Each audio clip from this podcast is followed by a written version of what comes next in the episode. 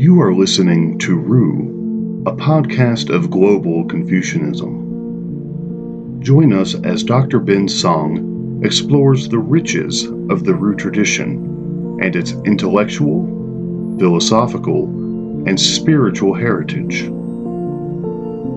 Dr. Song is a scholar of Ruism, more commonly known as Confucianism, as well as comparative philosophy, religion, and theology. He currently serves Washington College as an assistant professor of philosophy and religion. Here's Dr. Song with today's program. Hello, this is uh, Professor Bin Song at Washington College.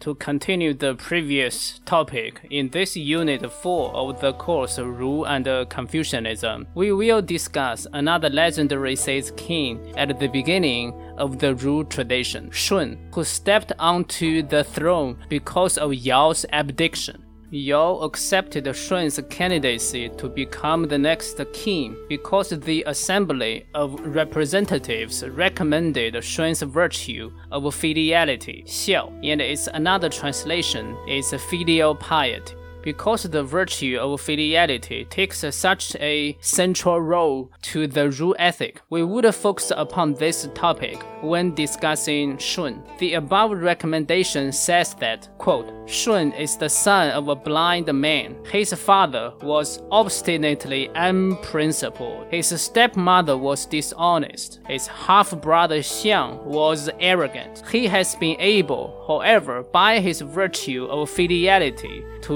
live in harmony with them and to lead them gradually to self discipline, so that they no longer proceed to great wickedness. But why can Shun finally transform his wicked family? The classic of documents continues to tell us that quote, in the early time of the king Shun, when he was living by mountain Li, he went into the fields and daily cried with tears to the compassionate heaven, to his parents, he took to himself all guilt and charged himself with their wickedness. At the same time, with services to deliver, he appeared respectful before his father Gu Sou, looking grave and awestruck, till Gu also became transformed by his example. This is how entire sincerity moves the spirit. Quote, Ru classics added some details to Shun's filial deeds for instance, the record of the Grand Historian by Sima Qian tells us that Shun's family were once so wicked as to plot to kill him for multiple times. But Shun succeeded to foresee and flee all these plots in extremely smart ways. However, when Shun's family's unjust punishment to Shun were not that severe, Shun would simply bear them. Mencius also told us that when Shun cried with tears to the compassionate heaven, he appeared to resent his parents because he always admired and loved them. However, Shun would not follow every order of his parents. A notable instance is that Shun did not ask for his parents' approval when deciding to get married. This is because if he did so, he would fail to marry anybody, and if stripped of the possibility of continuing the family's lineage, he would have been more unfilial, given the first, also the greatest example of fidelity in such a disintegrated and dysfunctional family. The later Ru tradition is sharply alert to the possible existence of evil and wickedness of one's parents. Overall, the principle to respond to the wrongdoings of one's parents is described as remonstration by the classic of filiality, a book written around the 3rd century BCE under the influence of Confucius thought. It says, quote, The father who had a son that would remonstrate with him would not sink into the gulf of unrighteous deeds. Therefore, when a case of unrighteous conduct is concerned, a son must by no means keep from remonstrating with his father, nor a minister from remonstrating with his ruler. Hence, since remonstration is required in the case of unrighteous conduct, how can simple obedience to the orders of a father be counted as a failure. Quote, in a more concrete term, Confucius explained the method of remonstration with one's parents in the Analects in this way. Quote, the master said, in serving your parents, remonstrate with them gently. After showing your aspiration, though they do not comply, remain reverent, but do not abandon your purpose. Though weary, hold no resentment. Quote, and Confucius' method is elaborated in the classic of rites as such. Quote, if a parent has a fault, the son should with bated breath, bland aspect, and a gentle voice remonstrate with him. If the remonstration does not take effect, he will be the more reverential and the more filial. And when the father seems pleased, he will repeat the remonstration. If he should be displeased with this, rather than allowing him to commit an offense against anyone in the neighborhood or countryside, the son should strongly remonstrate. If the parent be angry and more displeased, and beat him till the blood flows. He should not presume to be angry and resentful, but be still more reverential and more filial. Quote, Good. With all these original materials in hand, how do we make sense of this? Why can Shun continually love his parents, even if they were extremely wicked? In particular, why did Shun's filial love towards his parents not turn into a simple and blind obedience? Instead, Shun's ultimate purpose was to turn his family to be good humans who know right or wrong and thus can discipline themselves. After reading Shun's filial story, although some scenarios of it seem extremely problematic from today's perspective, such as Shun's family's murderous plots, we are still left with a questioning mind to try to make sense of it at least from its own perspective. In human history, puzzling stories such as Socrates' suicide and Jesus' crucifixion all defy against the normal human understanding. But once understood, they all have left an indelible mark upon a certain type of human spirituality, since Shun was taken as the greatest example of fidelity by the Ru tradition. It is not a lesser deal for us to try to comprehend it. In order to sympathize with Shun's filial story, we need to understand the motivation, method, and consequence of his filial deed. So, what motivated Shun to keep filial even in face of wicked and abusive parents and brother. Mencius says that the love towards one's parents belongs to humans' inborn disposition of conscientious knowing and conscientious ability, 良知良能. he also likened it to the spontaneously arising feeling of empathy and alarm towards a baby about to fall into well. In the further development of Ruist metaphysics, starting from Mencius, running through the classic of change and all the way down to Neo Confucianism. This moral sprout of conscientious knowing is seen as the manifestation of the virtue of humaneness, leading to a universal love towards all beings in the universe. And this definitive virtue of human being is furthermore connected to the power of daily renewal of the entire cosmos called birth, birth, or constant creativity. Seen from this metaphysical, ethical framework, why did Shun still love his parents, even if they are wicked towards him? Firstly, this is because Shun just cannot help doing so. That Shun had such a sensitive inner moral campus and grown up to hold on to it speaks to the fact that his adult life derives from a not too abusive childhood, and since he maintained to be a full shaped human, he naturally had this constant feeling of love, admiration, and concern towards his parents, particularly towards his father. In other words, this is a strong natural feeling, irreducible from the nature of Shun's humanity.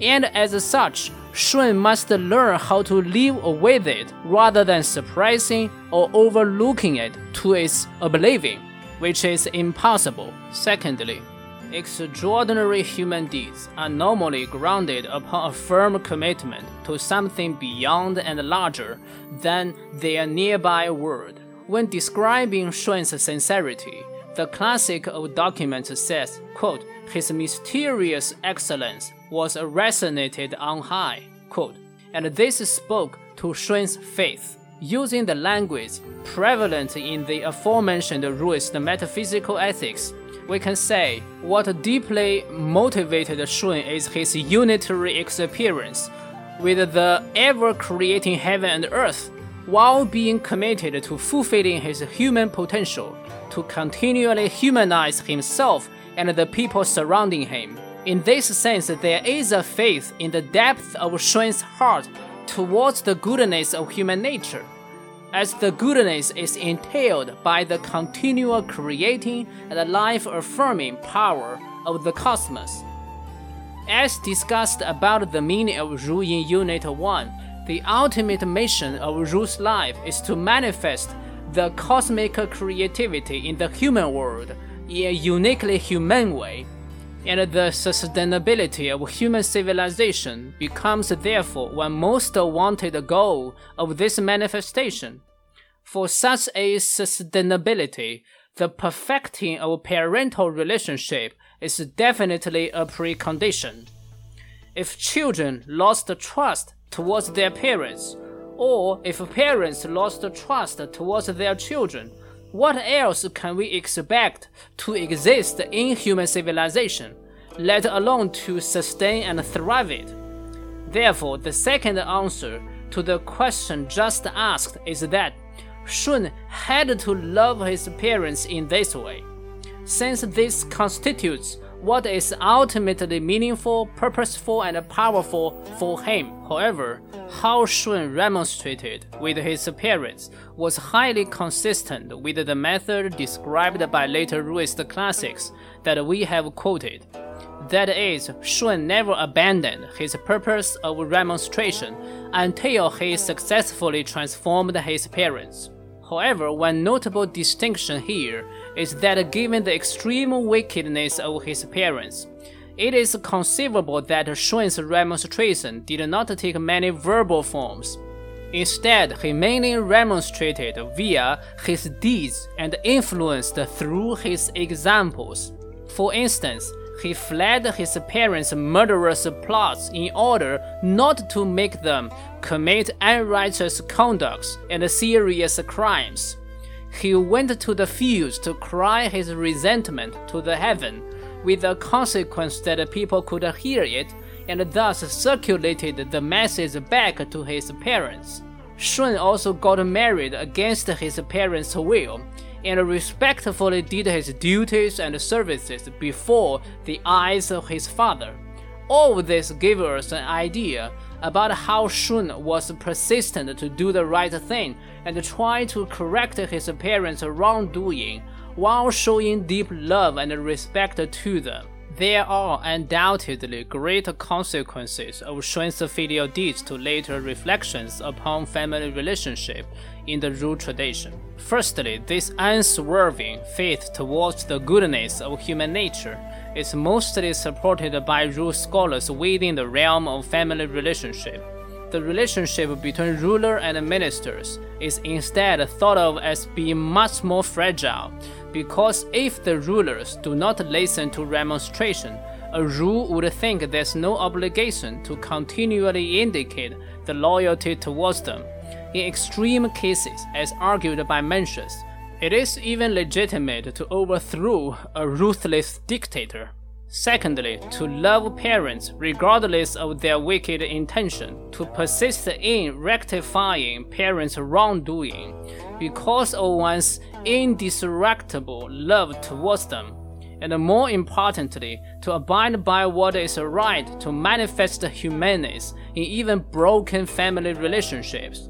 All of this constitutes unique traits of the Ruist understanding of the virtue of filiality. To be genuinely filial, one needs to cultivate the virtue of piety towards the continually creating power of the cosmos, the virtue of faithfulness towards the intrinsic goodness and transformability of human nature, and the virtue of independent thought in the sense of abiding by the right principle in spite of parents' wrongdoing and bad influences. It is indeed not an easy process. However, it speaks a lot to the feature of Ru spirituality. And finally, seen from the perspective of self cultivation, it is indeed very desirable not to give up one's intention to rectify the wrongdoings of one's family. However, seen from the perspective of social government, it cannot be denied that the wickedness of some human beings is very hard, if not impossible, to be transformed. Therefore, morally, Shun's story encourages people to treat their family as such in a similar situation. However, a legal system of law and punishment should also be established so that these wrongdoings would not bring unbearable harms. This is the reason why, although Confucius thought governance through ritual and moral impact is preferred, governance by law and punishment cannot be repealed either. Seen from today's perspective, any murderous intention and any bodily abuse by a wicked parent to their children simply should not be tolerated in any sense. They should be immediately reported, and we should find all legal methods to stop them. However, if we elevate Shun's filial story out of this ancient context and look at its timeless kernel, we will find it implies one principle of human life that applies even today. That is, for any human relationship to go normal and well, a moral sense of right or wrong must always accompany the feeling of love and care, vice versa. And accordingly, the independent thought of individuals must never be abandoned.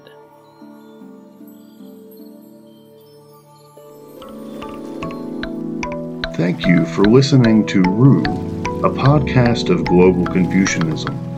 If you enjoyed today's program, please consider subscribing to this podcast. If you would like to learn more about Ruism, please follow the link to Dr. Song's website included in the show notes. Opening music Tada by Siddhartha Korsis. Closing music Endless Forms Most Beautiful by Siddhartha Korsis. Thanks again for listening, and we look forward to you tuning in again next time.